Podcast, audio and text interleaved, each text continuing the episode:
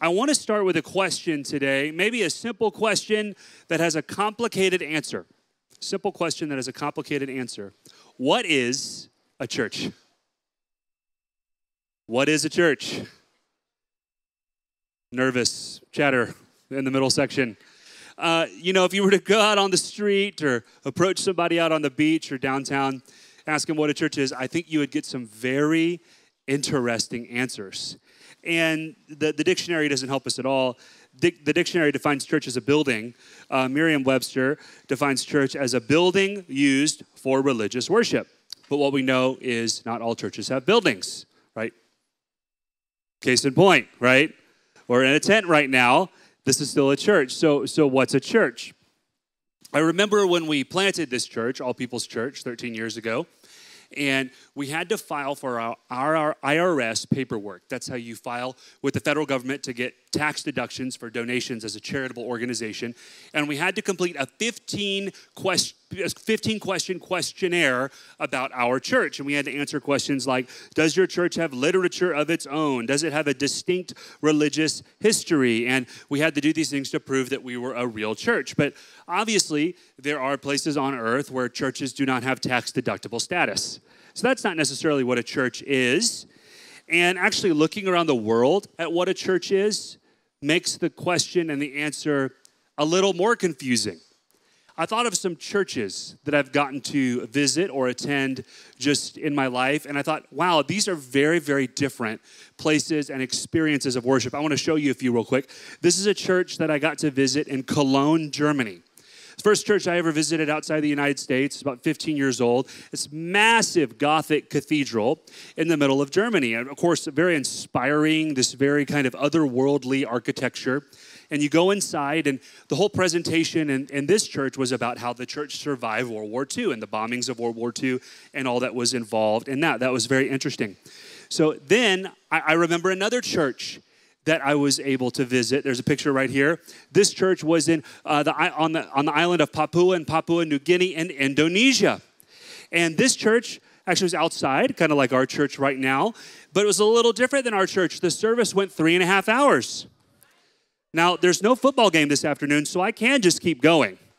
Um, I don't think you want me to, but but that the worship was a little bit longer at that church. It was in multiple languages, and they did worship like ours. They also did hip-hop. They did some breakdancing. It was a lot of fun, actually, and a very powerful experience at that church. Here's another church that I that I saw.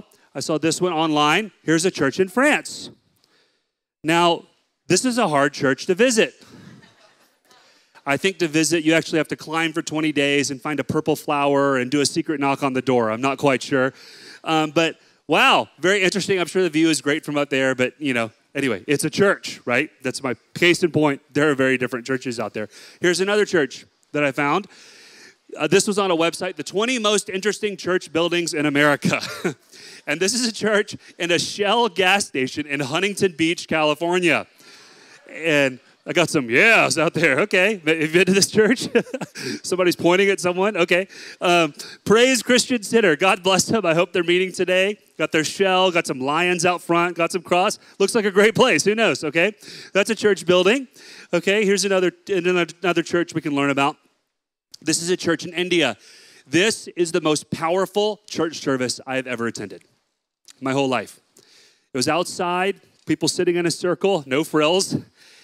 And the way that the church service started was they had us all go around and share our testimonies, our, our journeys with God, our journey of meeting with God. And because I was the guest, I, I got to go first. And, you know, I think I have a pretty good testimony. Thank you very much. And so, I'm just kidding. So I, I, shared, I shared my story, but I was immediately very humbled as, as this group of, of global Christians went around and shared their stories. And I knew it was going to be kind of a different service when the first person shared a testimony like this.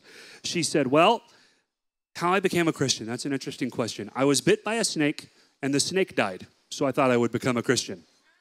I'm like, okay. Wow. Okay, let me kind of keep going. You know, this is the little icebreaker question.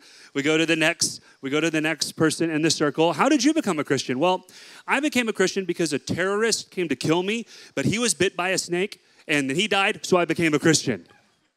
Noticing a theme here with, with, with some snakes. third person, and the circle. This literally happened.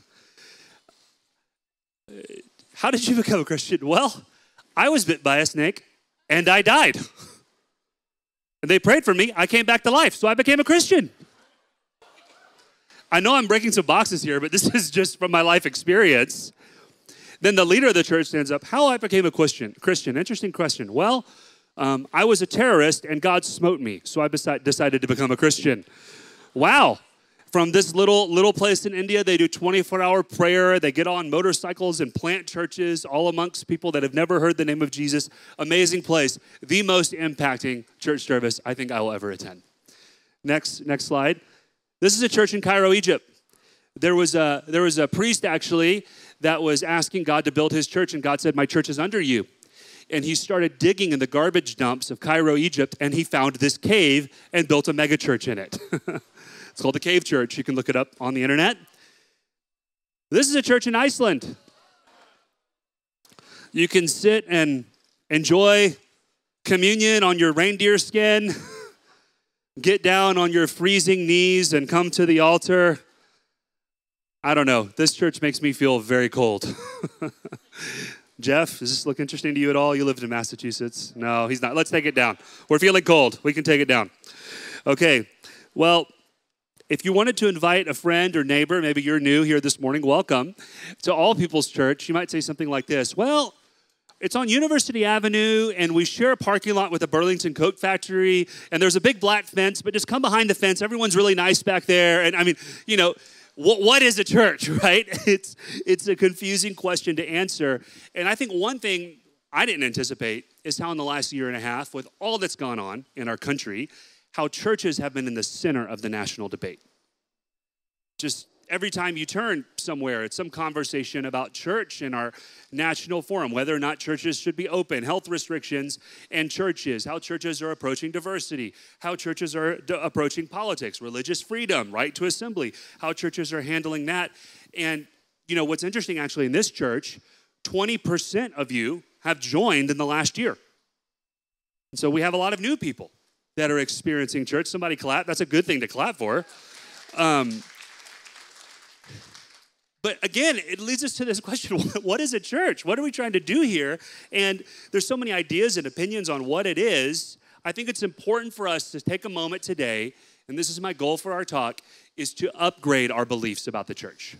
That's my desire today. I believe that God wants to give us an upgrade in our beliefs about the church. I want to speak to you today from the subject, I believe in the church.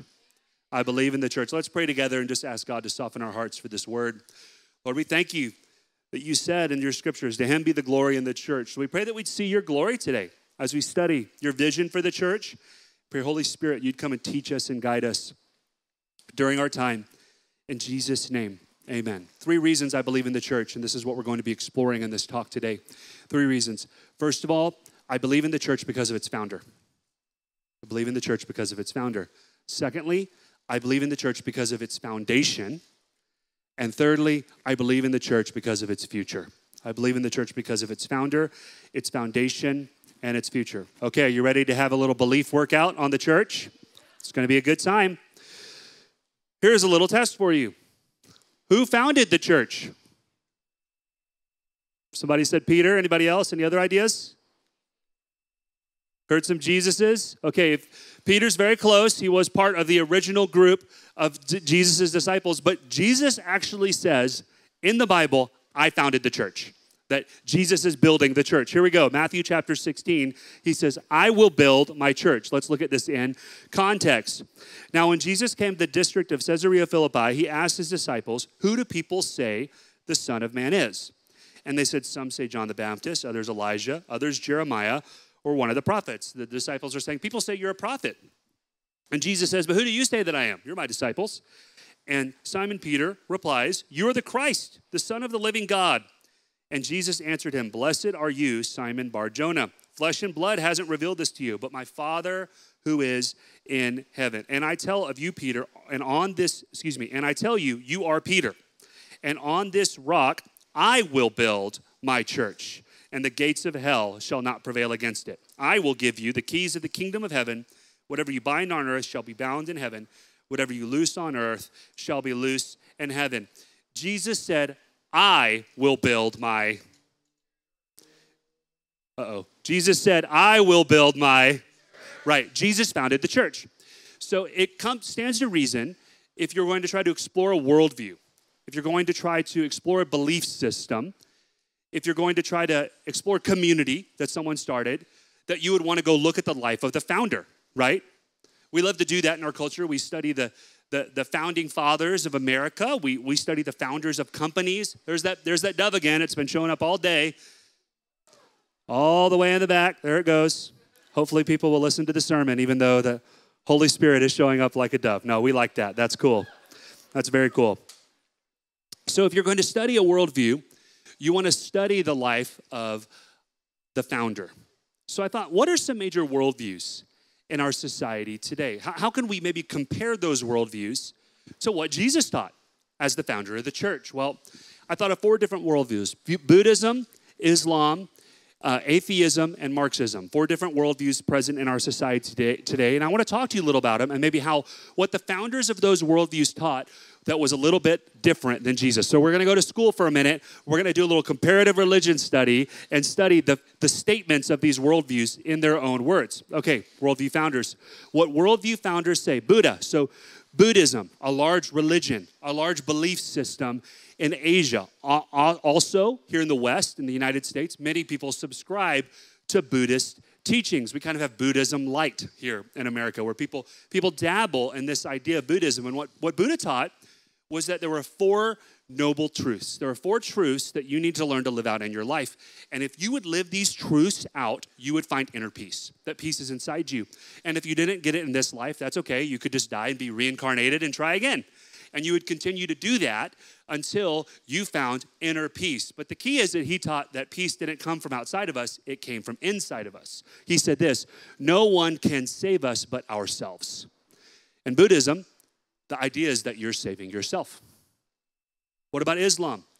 Well, Islam was founded by Muhammad, who Muslims teach is a prophet. And I've been all over the Muslim world in different countries, and I've had such a wonderful experience getting to know people of this faith and being hosted. And actually, I've had friends that, that b- believe this worldview.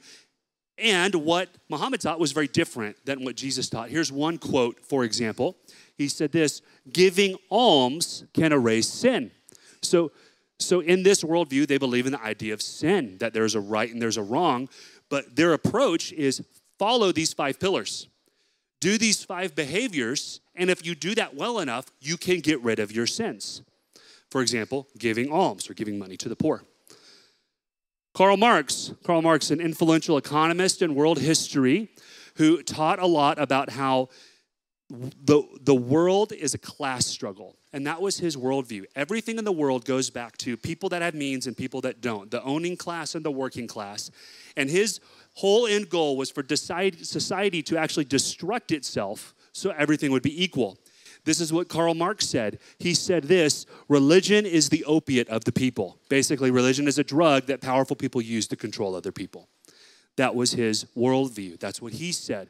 Finally, modern-day atheism, a big proponent of that and founder of that would be Sigmund Freud, the, the psychologist in the nineteen hundreds, who tied every human desire and all societal issues back to repressed sexuality. His whole statement and belief system was that people have repressed sexual desires, and that's the reason for the problems that we experience.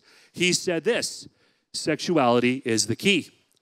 Well, that really affects some things in our worldview today, doesn't it? In our culture, there's some people that really espouse to that. There's a lot of conversations about sexual identity in our world today. And I was thinking about this, the different founders of, of world religions and worldviews, and thinking how different they were than Jesus. And then I saw this on the news. I was watching the news, and I saw this, this, this incident in Egypt. And what they were doing is they were going into a historical Egyptian museum, and they were moving the mummified bodies, like the, the actual mummies of kings and queens, of pharaohs and their queens from ancient Egypt. And they were moving them. They're all dressed up like this, all dressed up like ancient Egyptians. And they moved, actually, their mummies. There's a mummy inside of here. I'm just waiting for Tom Cruise to show up somewhere and for there to be a big explosion, okay? The, the, there, there, was a, there was a mummy inside here that they moved to another museum. And, and I showed this to my kids, and these words just came, came out of me. Kids, isn't it amazing that our God doesn't live in something built by human hands. Jesus is alive. If there's anything that's different between Jesus and the founders of other worldviews, is that Jesus' tomb is empty. You can go all throughout Asia to different Buddhist monasteries that claim they have the ashes of Buddha. B- Buddha died, he was cremated. You can go to Saudi Arabia, to Medina, and see where Muhammad is buried. Muhammad died. He's buried there in Saudi Arabia. You can go to London. You can see the graves of Karl Marx. You can see the graves of Sigmund Freud. They're buried there. You can go to Jesus' grave. Guess what? Newsflash, he's not there. Jesus is alive. That's what we just went through at Easter, celebrating that. That's fundamental to understanding the difference between what Jesus taught and different worldviews. Actually, when we gather in his name now, he says, I'm still showing up.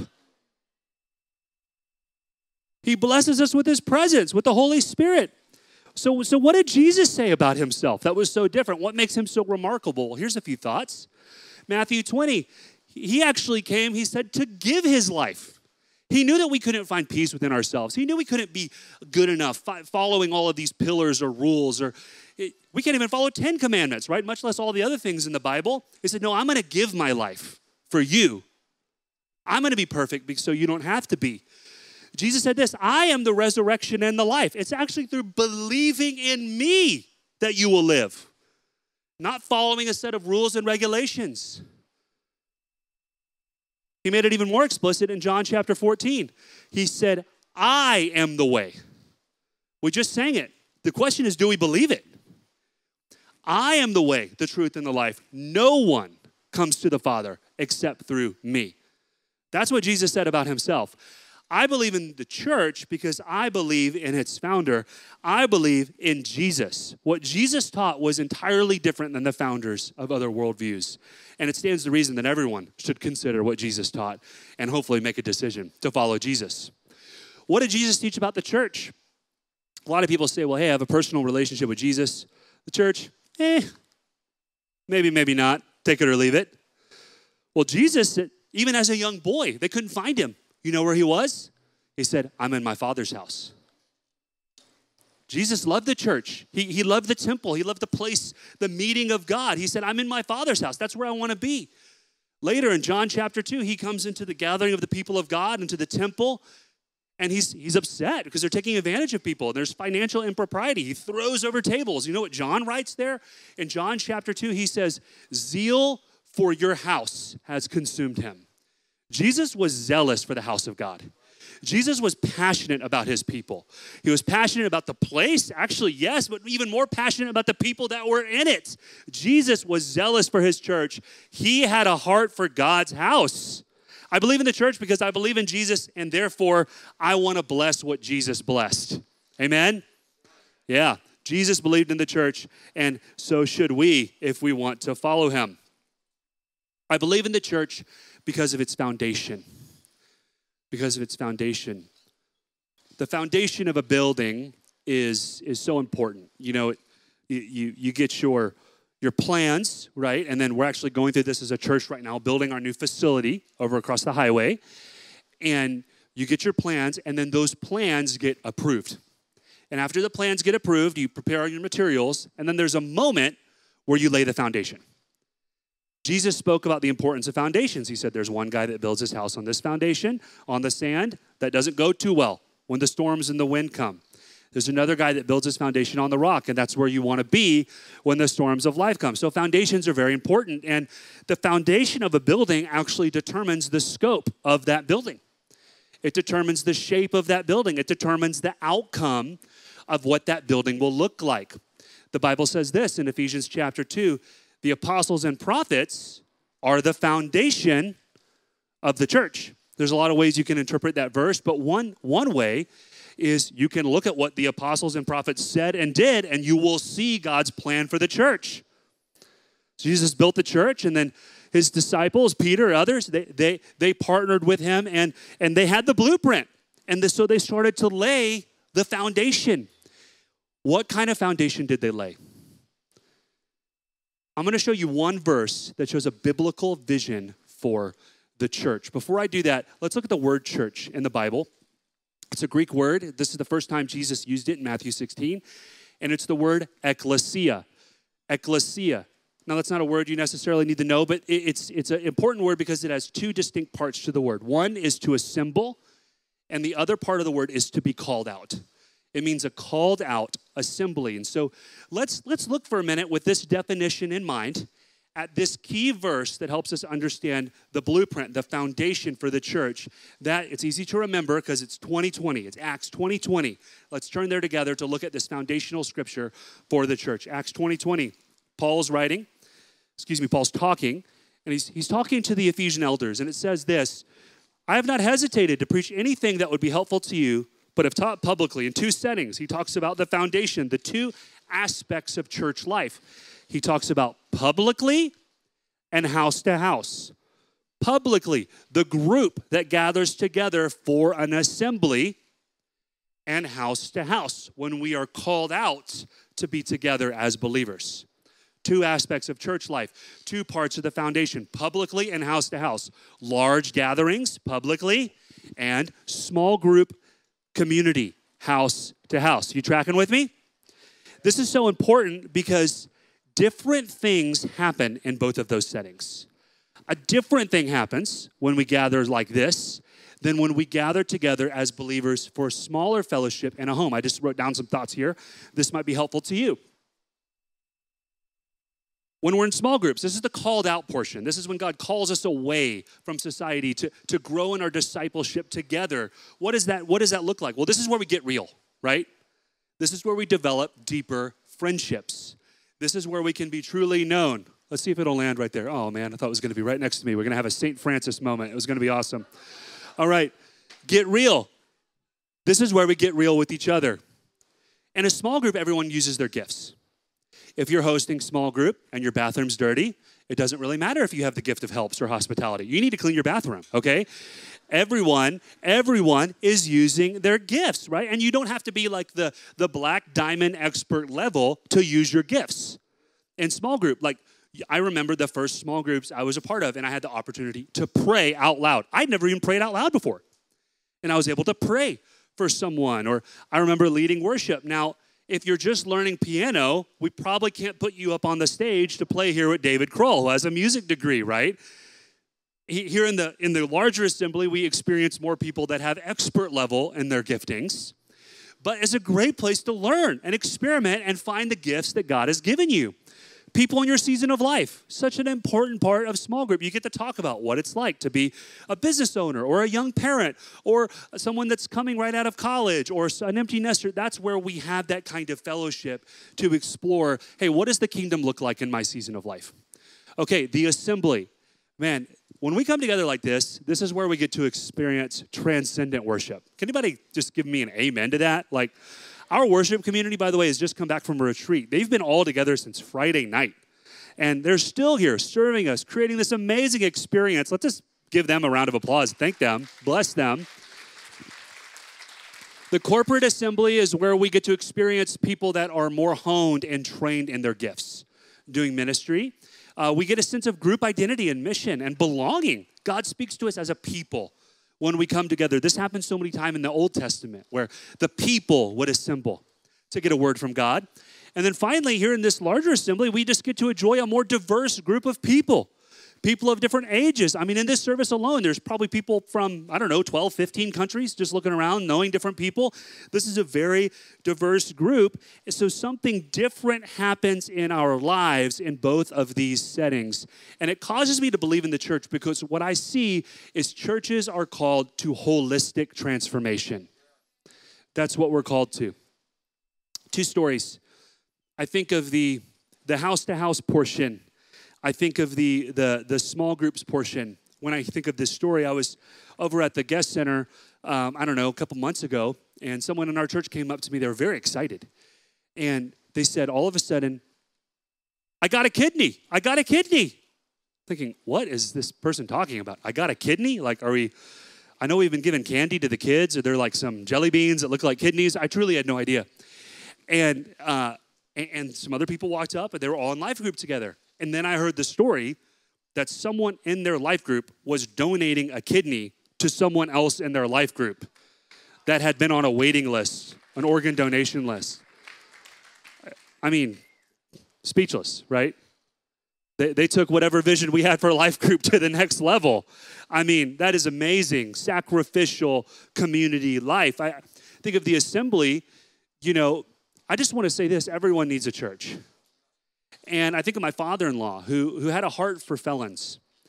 And uh, he'd been an I B M executive for thirty-nine years, you know, not somebody that had any dealings in, in necessarily the underworld with crime and, and also just trying to figure out how to help people that are coming out of institutional prisons and help them make a new life and the mercy and grace that that requires. But he knew they needed a church.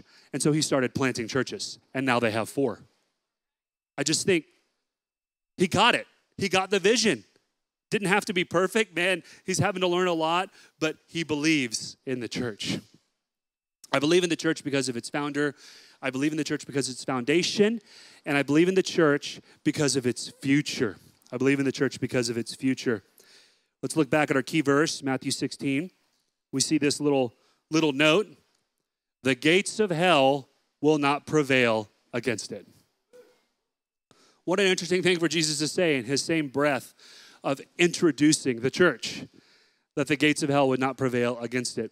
By the way, I just want to say this. The church is going to be okay. If you turn to the end of the Bible, we see the church prepared as a glorious bride, prepared for her husband coming down from heaven. In full glory and full splendor, God has a plan for the restoration, the strengthening, and the victory of his church at the end of time. So we're going to be okay. I believe in the ultimate future of the church. But actually, I believe in the near future of the church too. You know, that idea, the gates of hell will not prevail against it. It doesn't take a rocket scientist. Oh, I've seen one in this service, actually, a rocket scientist. That's funny I said that. Um, it doesn't take a very bright person to, to, to, um, to look at our society and see this. Hell has a plan for the next generation.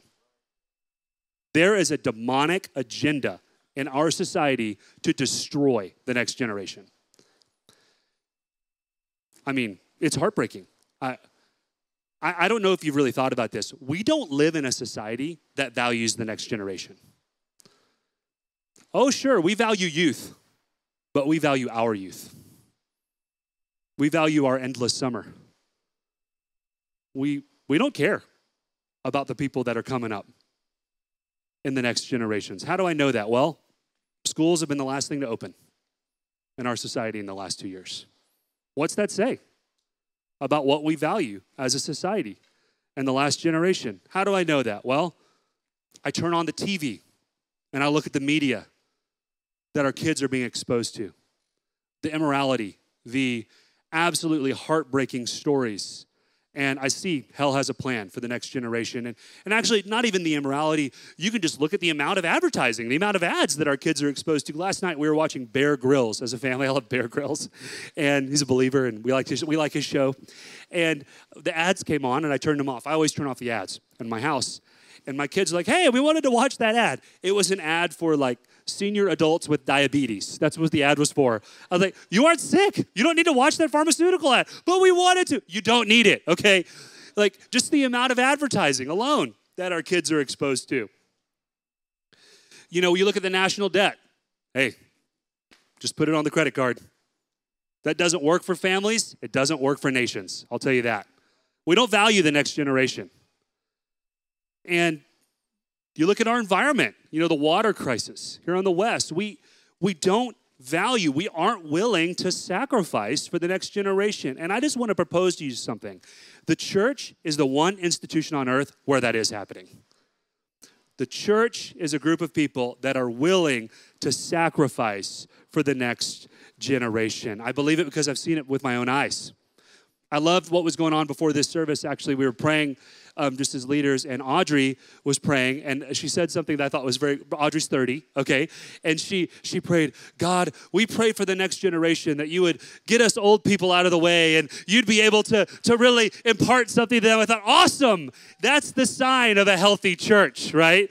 That we're looking towards the next generation. How do I know that? Because God introduces himself as a God of generations. He says in Exodus chapter three, I am the God of Abraham, Isaac, and Jacob. God's a generational God. We see in the Old Testament, he says, I'm going to turn the hearts of fathers to sons and sons to fathers. I'm going to redeem generations. We see in the New Testament, there's one guy that gets on his knees and says, what must I do to be saved? You know the promise that's given to him? You will be saved, you and your household. God is into generations. He's into redeeming generations, and he's redeeming generations, and he's called the church to sacrifice for the next generation, because if we lose the next generation, we've lost everything. Is this, is this resonating? Am I, okay, we're, just, we're taking it in. It's going deeper. Okay, all right, good. If we lose the next generation, we've lost everything. At the beginning of twenty twenty, I had a dream. A dream I believe was from God that I'd like to share with you. Uh, not every dream that we have is from God, obviously. I believe that this one was. I was driving in a car in the heartland of America, and I went to a friend's home, and we couldn't find his kids. So we started to look all around town for his kids. Remember, this dream was at the beginning of twenty twenty. We started to drive through his city, and the whole city was shut down. I remember particularly that you couldn't get into the post office, that the post office was closed, and all the other shops and things were shut down. So we looked in the street. There was no one on the street. The streets were abandoned. We couldn't find his children. And then we went into an old church, and had windows that were broken and had kind of been torn up. There was no one in the church. The church was shut down. There was no one there. The kids weren't there. We went out into the street, and I started to To, to hear on the street some people that were out actually c- committing acts and saying things just related to racism. And I was, I was really broken when I saw that. And we continued to look for these children. And then we arrived at an old country school. And, and I walked up to the cafeteria of this old country school, and I saw all of these bicycles and, and uh, uh, little tricycles and uh, bikes with training wheels. And it was obvious that, that the children were in this school, and they'd actually biked themselves there. And when I went into the cafeteria, I was immediately overwhelmed with the glory of God, because there were these children that had come to gather and worship and seek the Lord. I just want to tell you, regardless of what has happened in the last year and a half, God has a plan for the next generation.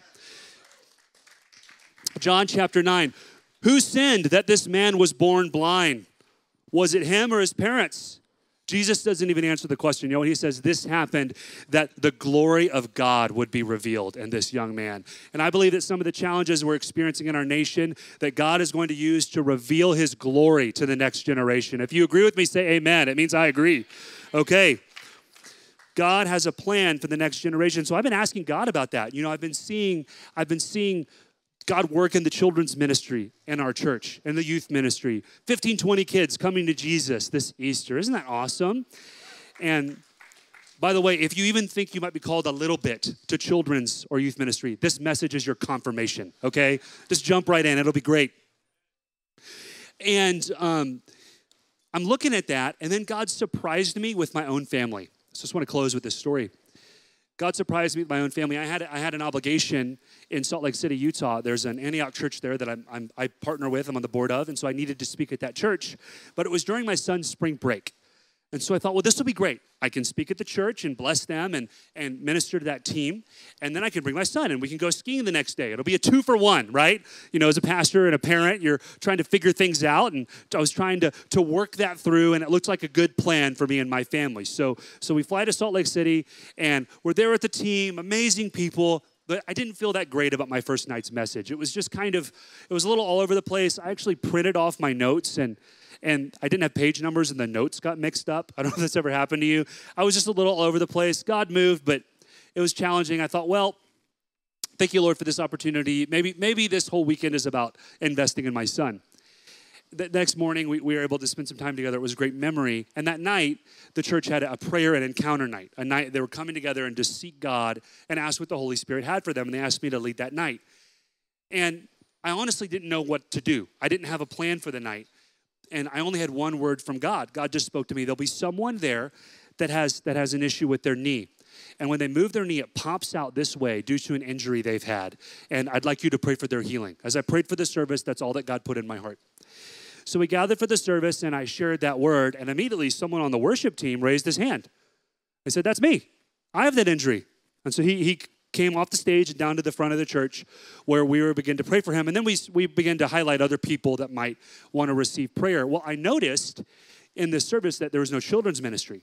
All the kids were in the service. And I thought, well, didn't have a word from God, but I thought it'd be good to engage the kids in prayer. So I said, I want every group to have a child praying with it in, in the group for the person that we're believing for healing or transformation in their life. And so my, my son and I, we went to the first person, and my son's looking at me like, I don't know how to do this. I don't know how to pray. And I'm like, just put your hand out. And he's like, but where? And we're kind of, I'm trying to show him like an appropriate place to lay hands on someone. I mean, the whole thing was very humorous. He, he puts his hand on this, this lady, and God just touches her. I mean, she starts the ugly cry. Like, the God is healing me from the inside out, the gasp, the crying. And I'm I'm looking at my son, and he's looking at me. I'm just like, keep your hand on there, you know? And afterwards, he, he asked me to go to the bathroom with them. He said, uh, in the bathroom, he looks at me and goes, my hand, it's numb. It's tingling. What is that, Dad? I said, I think it's the Holy Spirit. Like, let's just keep praying for people. So, so then we go to this young man that had responded about the knee word. We pray for him. And I've, I've I'm a pastor. I pray for a lot of people. It was one of those moments where it was an instantaneous divine healing. This doesn't always happen. I don't, it's not my job to explain why it always happened. Jesus has told us to try and do it. And so we, we jump in. We pray for this guy. My son touches his knee, and he's healed. And we know he's healed because he starts to share his story. And in his story, he was a ballet dancer. And he actually traveled as part of a ballet group. He wasn't able to dance anymore. And during the service earlier, we had sang the song, All Hail King Jesus. Anybody like that song? Good song. And he had wanted to dance, but he couldn't because of his energy, injury. And so we said, well, how do you know it's healed? And he said, well, I think I'll be able to dance. And so Brandon gets up on the piano, starts playing All Hail King Jesus, and the guy starts dancing. And he is doing these crazy ballet moves, and God literally, before our eyes, turns his mourning into dancing. He's healed. And I'm looking at my son. He's looking at me. Then there's another young man that comes up to us. We end up praying for him three times until he's jumping up and down, and God has healed him too. What's the point I'm trying to make? Exciting for me. What about us? That only happens in the church. I wasn't praying for God to use my son to heal someone that morning. That happened because we were in the assembly. We were together in the presence of God, where Jesus says, I have given you authority to bind and to loose. And we gathered together, and a breakthrough happened as we gathered in Jesus' name. That only happens in the church. They talk about, well, we have a multi-generational workplace. Well, kind of. That there's generation gaps, right? In the workplace. The church is the only place where generations can come together, where, where the vibrancy of the youth can reignite those that are aged, and those that need wisdom are able to get it from some people with a little life experience. That's the church. That's who we are. I believe in the church because the church is generational, and I believe in the church because of its future. I mean, just last night, there, there was a man who he texted me earlier in the week, I'm on the brink of death. I can't sleep. I mean, daily, daily, terrible texts. Um, I was trying to figure, I was out of town. I was trying to figure out how to get someone to go pray for him. He came to church. It was probably uncomfortable the whole time. He's been in a lot of pain. At the end of our service, twelve or fifteen people prayed for him. He texted me this morning, I slept the first night last night that I've slept in three weeks. God healed him as we gathered together. That happens in the church. God is giving us an opportunity to upgrade our beliefs on the church. The church, if you ever watch a movie, somebody comes into a church for a kind of a moment of reflection in the movie. The church is always empty. The world tells us that the church is empty and irrelevant, but the Bible teaches that the church is literally the house of God. There's this idea out there that the church is judgmental. Yeah, there's some judgmental people in the church. How do you know? Well, I've met some of them, okay? People are people, right? People have issues. But the church is called to be a house of mercy, a place of grace. That's what That's how Jesus designed the church. Some people think the church is out of touch. I mean, if, if you look at the news, you would think Christians are the worst people on earth. That's what you think. Try introducing yourself as a pastor sometime at a kid's soccer game. People look at you like you work at a morgue, you know? Like, ooh, I'm so sorry. You seem so nice. I'm like, great. Okay? Some people think the church is out of touch. The church is actually the pillar and foundation of truth. That's what the Bible says. Holding the world together. We've been taught that the church is optional to our faith. No one's taking attendance, but your relationship with Jesus, yes, it's personal, but the fruit is only seen in relationships. Show me how spiritually healthy you are. Ask me, and I'll, and I'll ask you about your relationships. That's, that's where we live it out. That's the church.